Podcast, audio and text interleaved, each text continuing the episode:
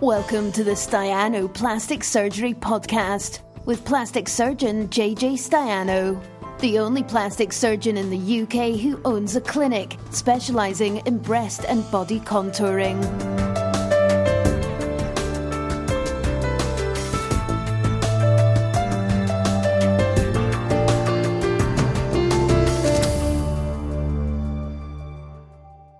Mum's boobs look great. Hashtag ask JJ. There you go. That is the sort of thing we want. So, instru- oh, it's working now. Is it Simone? Have I fixed it? I fixed it. Have I? 212, 212, testing. Is it this microphone? I don't even know if it's that microphone. Um, okay. Is it working, Simone? Thank you. That's why Facebook wasn't happening. Yeah, someone asked to request. I think that was a mistake with it. So, yes, it's working. Okay, sorry about that. There you go. Technical glitches. I'll have I'll have a word with the technical team in the morning. Um, so what? Um, in case you missed that Facebook, Danny's mum's boob looked great. So nice one, Danny. Thank you for that. Um, I think that's probably related to me in surgery rather than just a general comment. So I haven't, I haven't got that many questions, but I'll do what I can with with what the you know the tools that I have, and I'm not going to moan. I'm not going to grumble about it. I'm just going to get on with it because that's you know that's how I am. Just get on with it. Don't make a big fuss about it. You know. So let's let's without further ado, I'm kicking off. If you don't mind, if you have got a question, chip in. If not, sit back and relax because here's some doozies. So, um, do we do face and neck lift? Good first question. That one reasonable question to ask for plastic surgeon slash plastic surgery clinic. Uh, answer quite simply no, we don't. Um, and I'll tell you for why. Because I am I specialize in breast and body contouring, and that is what I have done when I've been working in the NHS. Um, I did uh, breast uh, reconstruction after cancer, and I did. Uh, I often took a piece of the tissue from the tummy, which is basically like a tummy tuck. So this is an area that I'm used to operating in, and I and I've always operated in. And I personally don't do other stuff, being facelifts, neck lifts, Botox, uh, you know, rhinoplasty, nose jobs, things like that. So I, I don't do that stuff um, because I stick in my lane. Um, it's actually quite common for plastic surgeons to do a bit of everything, and there's nothing necessarily wrong with that. I talk about that in my book over there on the shelf. You can't see on Instagram. Yeah, I've written a book okay um, because it, you know basically the book talks about choosing a plastic surgeon and um, it talks about choosing a fully trained plastic surgeon. Even within fully trained plastic surgeons, there are also subspecialties. So if you have got a particular problem, it is good to see a, a, a surgeon who specializes in that. But for sort of straightforward surgery like breast reductions, um, tummy tucks, and uh, breast augmentations, arguably not straightforward, but you know, for non-complex, then uh, it's not uncommon for plastic surgeons to do, you know, faces, tummies, boobs, legs, a bit of everything. But um, I'm not one of them, so I just do boobs and tummies, so uh, breast and body contouring. But uh, face and neck lift ain't on the list, I'm afraid, so I don't do that. Um, the other thing, uh, uh, I, I mean, we might get into it, but I but I need someone. Um, you know, I need to be able to help out because I've got other surgeons working at the clinic, and I need to be able to help out if there's any questions, queries, and things like that. And I, although I did with my training a lot of face and neck work um, because I was doing a lot of head and neck reconstruction after cancer, um, I then went down the breast route. So I was, so I haven't done it for some years. So uh, that's another thing that I that I feel that I need to be able to help out so I'm sticking to my lane, and that's my lane, breast and body. Um, Simone has only just come on Facebook and she's got four comments on already. I mean, that's pretty good going. Admittedly, two of them were no sound, and well, one of them was no sound, and two was that's better. But the fourth one is after a tummy tuck, how long are you bent over slightly for?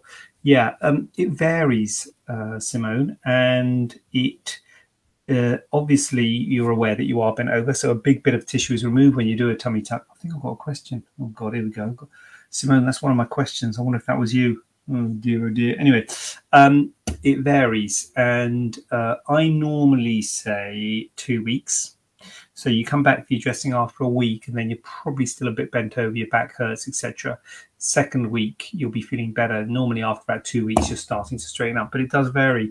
And paradoxically, it depends on how tight your skin is. So someone who's maybe only had a couple of children, who's actually got good quality skin, it will be bent double more because their skin is tighter than someone who has had lots of children or has lost a lot of weight and the skin has really been damaged and stretched. So in those patients who have got a worse tummy, a worse tummy um, beforehand, because the skin has been so stretched and so damaged, it's not quite as tight. So you know they will actually walk straighter quicker than the person who's maybe not you know not got much of a tummy. So it might sound a bit weird that if you've not got much of a tummy you're actually going to be bent over more than someone who's got a massive great tummy. But uh, anyway one of those things in life. But um but yeah i'm normally I'm, I'm going with two weeks but as i say it does vary between people and it does vary about about uh, how much skin laxity you got and how much is removed. And it's always a balance with this stuff whether it be a tummy tuck or breast lift or facelift or any sort of contouring surgery, we're closing the skin as tight as we possibly can because we want to give you the best result possible, but we also don't want to have wound breakdown. So you wouldn't be happy if you weren't, you know, it wasn't tight at all and you could just walk around and say, I haven't had anything done. Obviously, the wounds will heal up brilliantly, but you won't get a good result. So it's always a balance between giving you a good result, but letting those wounds healed, heal. But it is along the side of being quite tight. So it does feel a bit tight. And that actually leads me on to my second question here, which is similar actually. Recovery time for tummy tuck. Will I be able to up and about? After? So uh, specifically with this one, uh, what I want to be specific about here is that will I be able to get about after two weeks? You know what? You'll be able to get out up and about after two hours. Well, maybe not two hours, but certainly one day, you know, the next day, if you feel up to it that day, yeah, you know, you need to get up and about straight off the bat one of the risks of tummy tuck is DVT, which are clots in your legs, which can fly off into your lungs and form a PE, and that's a serious complication. And uh, we take that very seriously, and we do lots of things to prevent it. But the best thing you can do to prevent a DVT is to move. So you, when you're not getting up and about, you need to move your legs and hips and bum and all that. But you need to get up and about as soon as possible. So as I say, if you don't feel up to it the day of the surgery, that's okay. But keep everything moving in the bed. But certainly up and about next day, definitely. So, you know, you're not in bed for two weeks, you're up and about straight off the bat. Now, you are bent over and you are feeling a bit uncomfortable. Um, so, you're not going to be doing anything crazy, but you will be pottering about. But as I say, yeah, bent over for a couple of weeks would be uh, normal. Liz, Liz K. Liz K, initial and also surname. I'm booking a consult with you once I've got these blooming kids back to school. When's that, Liz? Uh, we've got we've got a bit of time left, haven't we? We've got a few weeks left. Um, good on you, Liz. Good to see you. How long do you stay in hospital for a tummy tuck? That's a good question, um, Liz, because that has changed.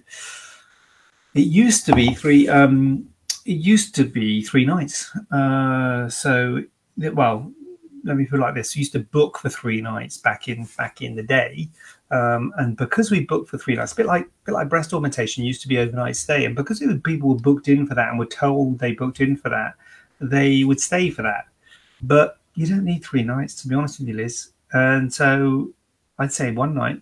Uh, did one yesterday, saw her this morning, right as rain, she's fine, um, drains out and home. So one night is now the norm. One night is the new norm, Liz, for uh, for tummy tuck. Um, if you don't feel up to it, if you've got too much in the drains, if there's any issues, you could be longer. So, you know, you, you might need to stay longer than one night. But one night, I would say, is the norm nowadays for a tummy tuck. The problem is, well, not the problem is, but the hospitals sometimes sort of book you in for three nights. So you feel like you've got to stay three nights, which is fine if you want to stay three nights, but you often don't have to. Um, one night is, is, is, is normal now for tummy tuck, Liz. And thank you for asking a question. Um, not only that, she's followed up with another one. Would you believe it? Uh, Liz, okay. Is muscle repair and Mons lift included in a tummy tuck? Uh, oh, good God. Stuff's gone on on Instagram and I've completely not noticed it. Oh, my love. Hold on a minute. What is. Right. Sorry. I've lost. I've lost track of this chat. Instagram. I think I pressed something, so therefore I didn't. Right. I'm going to stick. I'm going to keep it professional, and I'm going to stick with the Facebook question. Then I'm going to see what's going on on Instagram. Kicking off now. This is this is what we need. You know, this is how it goes viral. This is this is what makes or breaks social media influencers like myself. Um, so muscle repair and Mons lift included in a tummy tuck. Muscle repair, yes, Liz, is a standard part of it and usually needed. So it's called muscle repair. It's not really repair because the muscle's not sort of, you know, damaged. The muscles are just pulled apart a bit. The rectus muscles, you know, your six pack muscles, uh, they're straight line muscles that go down either side of the belly button, and they're usually a bit, a bit, um, a bit uh, apart, known as diastasis or divarification of the recti. So yes, bringing them together is an integral part of the um, of the tummy tuck. Mons uh, lift, less so, Liz, less so. I normally say I will do what I can to the mons. Now, the mons is the area the, where the pubic hair is. It's the area sort of centrally, the lower part uh, of the abdomen.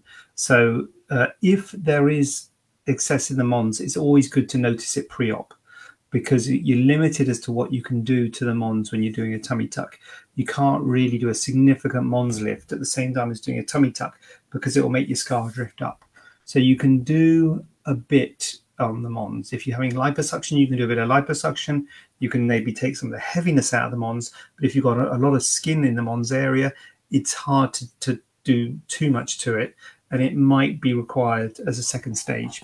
So if you've got a significant, uh, if you had significant weight loss, which is usually the sort of candidates who require this, then you've got a significant stretched skin in the mons area, that might need to be addressed as a second stage. And it's important to have that conversation before the first one because you don't want to have your tummy tuck and then look at this mons and think, what the heck have you done there? So it's important to uh, recognize if it is there pre-op because um, some people don't rec- recognize it. So tummy tuck, um, muscle repair definitely, mons lift um, limited Mons lift can be can be neat, can be done. And I've got to be honest with you, Liz, most people don't need much. Very rarely need to do a Mons lift. Hardly ever. Can't remember the last time I did a Mons lift. You know, it's a it's not a common procedure. It's for massive weight loss patients.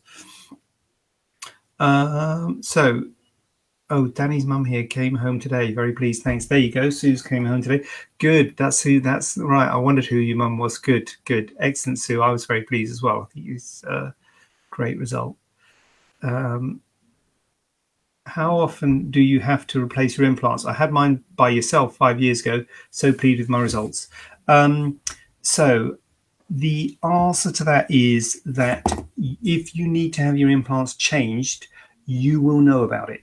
So that's the first thing to say. Now, I would say I always follow up my patients. So um, I hope I've offered you a yearly follow up. If I haven't, you're more than welcome to come uh, to the clinic every year for a checkup, see how you're getting on.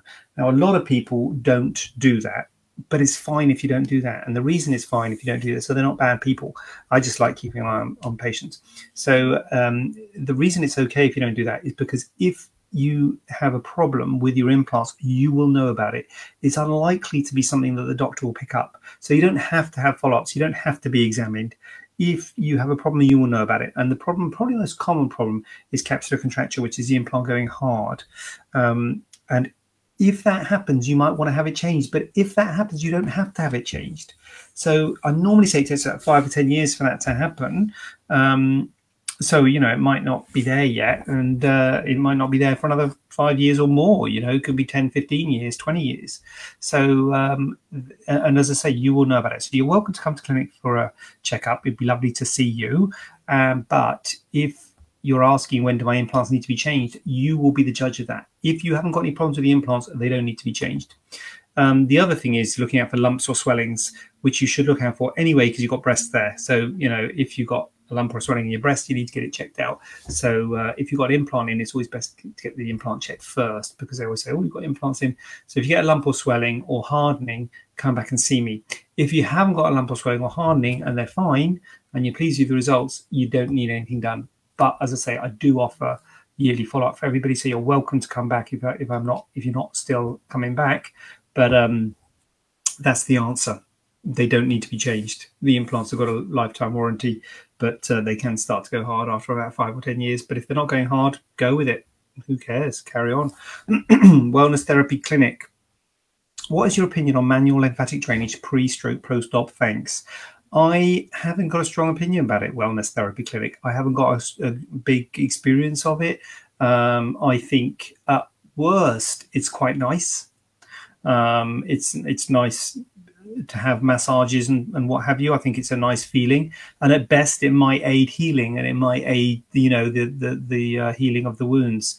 I don't know uh, if there's much evidence for it. I don't particularly recommend it to people, but if they ask me about it, I say, yeah, great, go for it.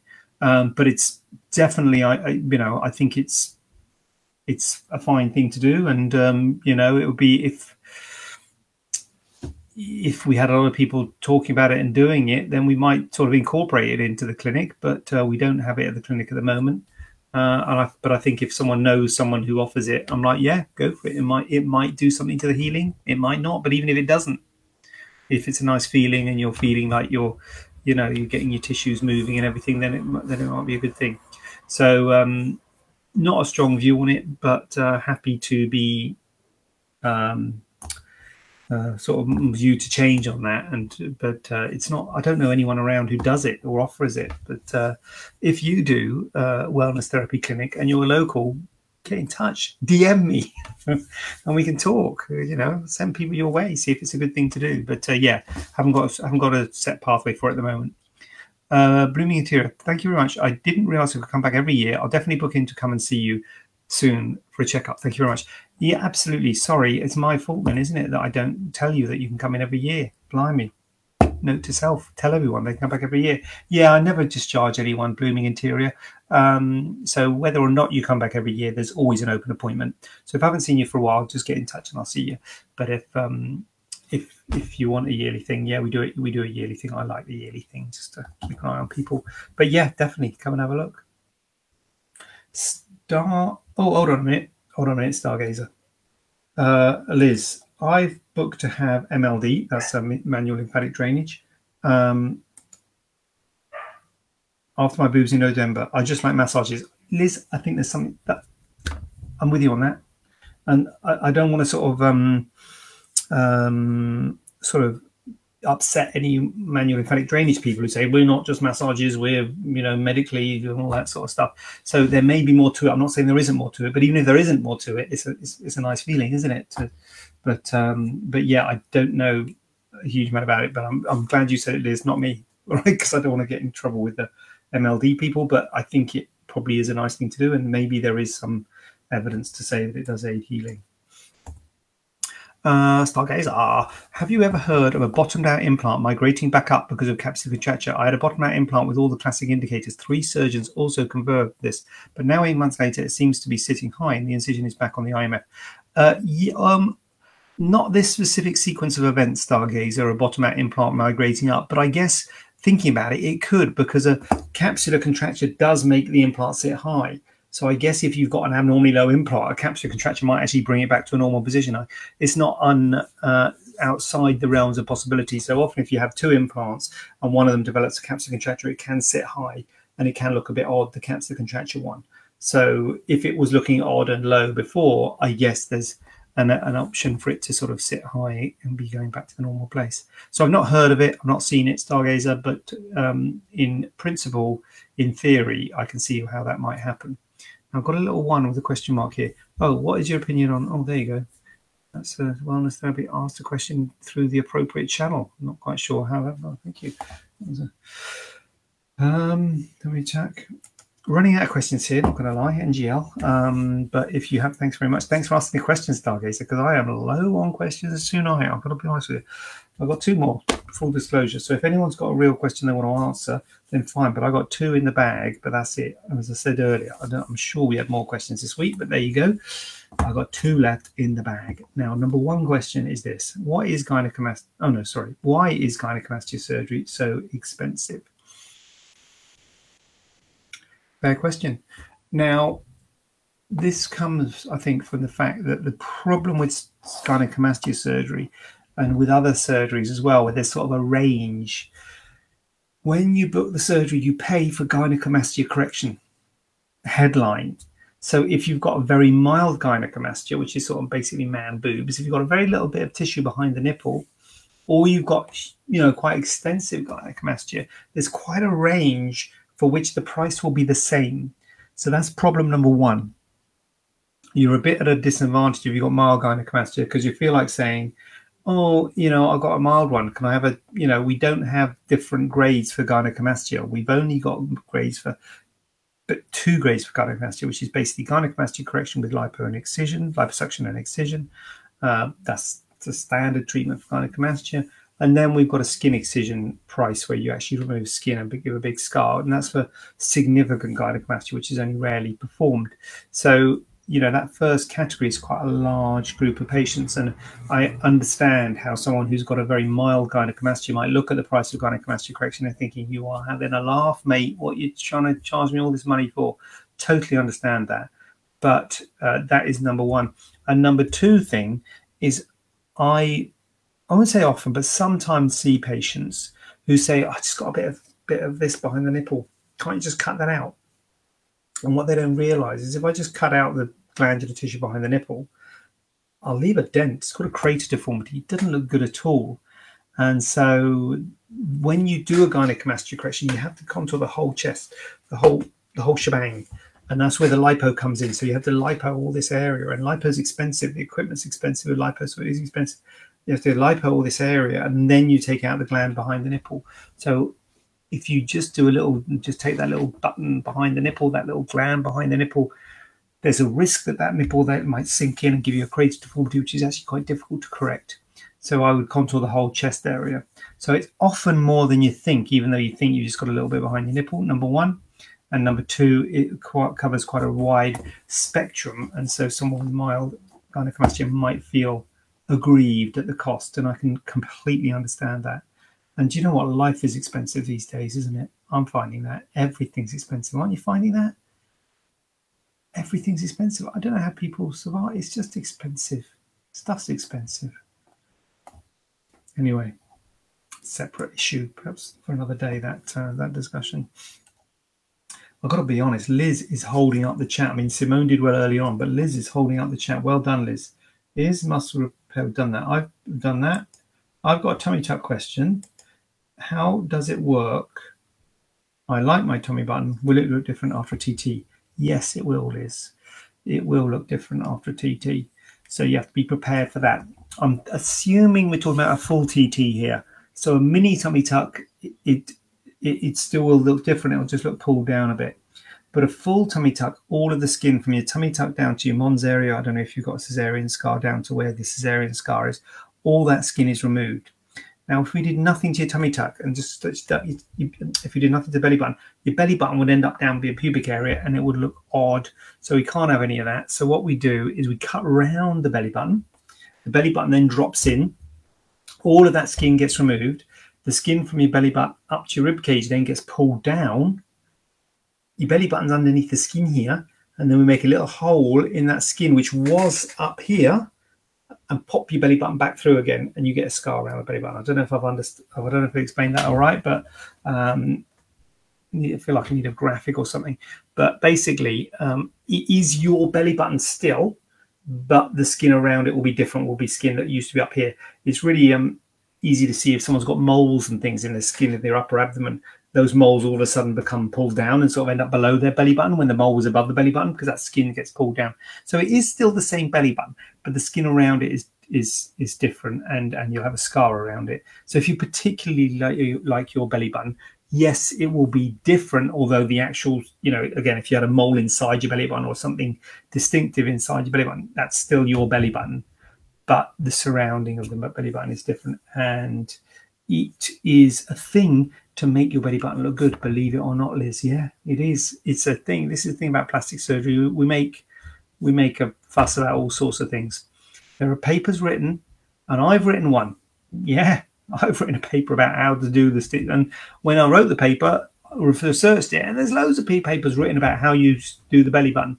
So you know there is a there is an art and there is a process for actually getting the belly button to look right right from the shape of the belly button, from the shape of the scarring that you cut out, um, from the tissues around it to try and make it sit in a dent within the central abdomen rather than just having a flat belly button. You have to try and let the abdomen go in to make it sit within the dent. Nice superior hood. So there is there is something about making a belly button, um, but yeah, it will be different. Uh, as I say, it's still your belly button side, but the, if you like the aesthetic around it, it'll be different. But the, the part of the surgery is to try and recreate a nice aesthetic for the belly button. So that is Liz has seen some dodgy ones, although yours are pretty amazing. There you go. Well, that's kind of. I'm glad you haven't seen some dodgy ones in mine, but it is. It is. Yeah, it is a thing. The belly button, and I think you have got to work hard at making the belly button good because it's a very important landmark on the abdomen. So you can't skimp on your belly button when you're doing a tummy tuck, but um, yeah, it is a thing to try and make them look good. Faux show. So what's going on here? Well, Stargazer can scars from an uplift be worsened after babies? Will they most likely stretch and look awful afterwards? Oh, I wouldn't say so, Stargazer. Do you know what, Stargazer?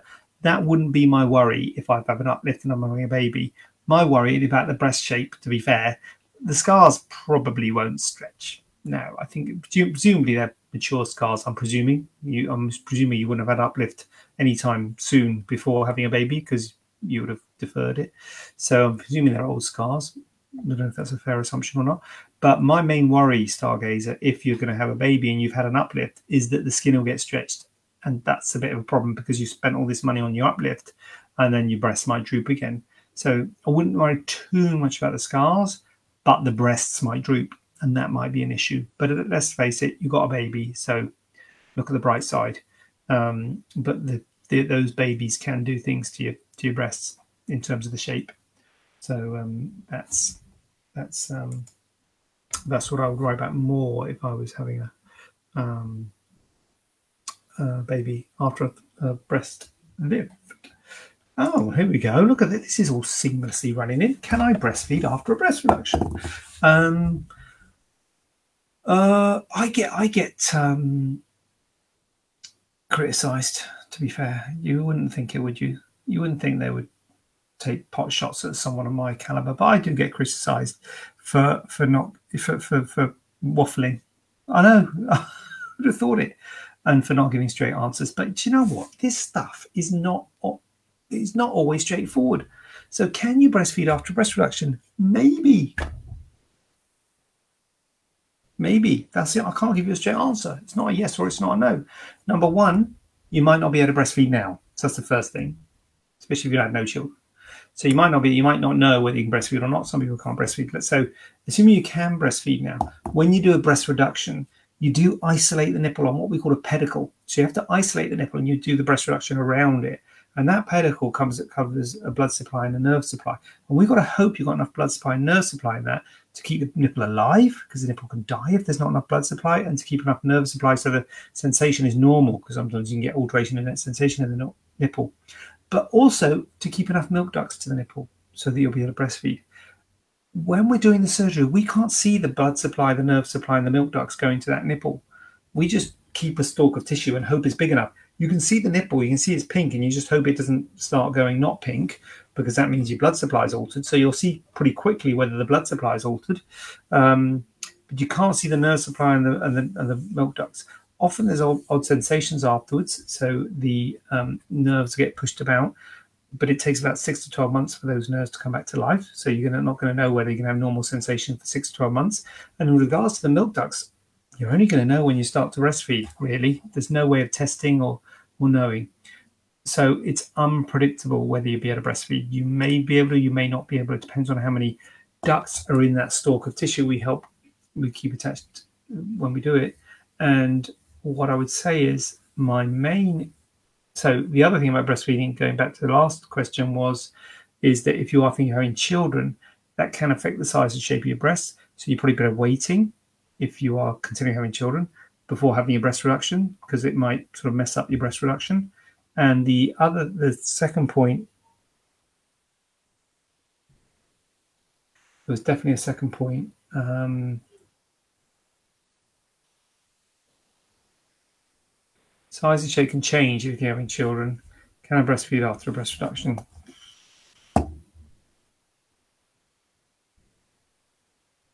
Yeah, wait, I, oh, I've forgotten it. Anyway, so first thing is Anyway, I forgot. First thing was, can I wait? Uh, yeah, wait till you have, a, have finished children. Anyway, gone. So yeah, unpredictable. That's the answer. Right, that was a good. That's the last question as well. That's a bummer on the last question. I, I choked on the last question. There was there was another point I was going to say. Anyway, if you've got a question, I'm sure I've had more questions this week, but I haven't put it on the list. So that's all the questions I've got this week. Been a nice day, isn't it? Nice weather. Barbie weather. I bought one of those chimneys, you know, to start the Barbie when we had the last weather, the last sort of heat wave. I haven't used it's rained ever since. Nice weather now. Big clinic tomorrow though. I'll be able to do it tomorrow, maybe at the weekend. What's the forecast the weekend? Fingers crossed. Um, so yeah. What's that other part about breast reduction? Breastfeed after breast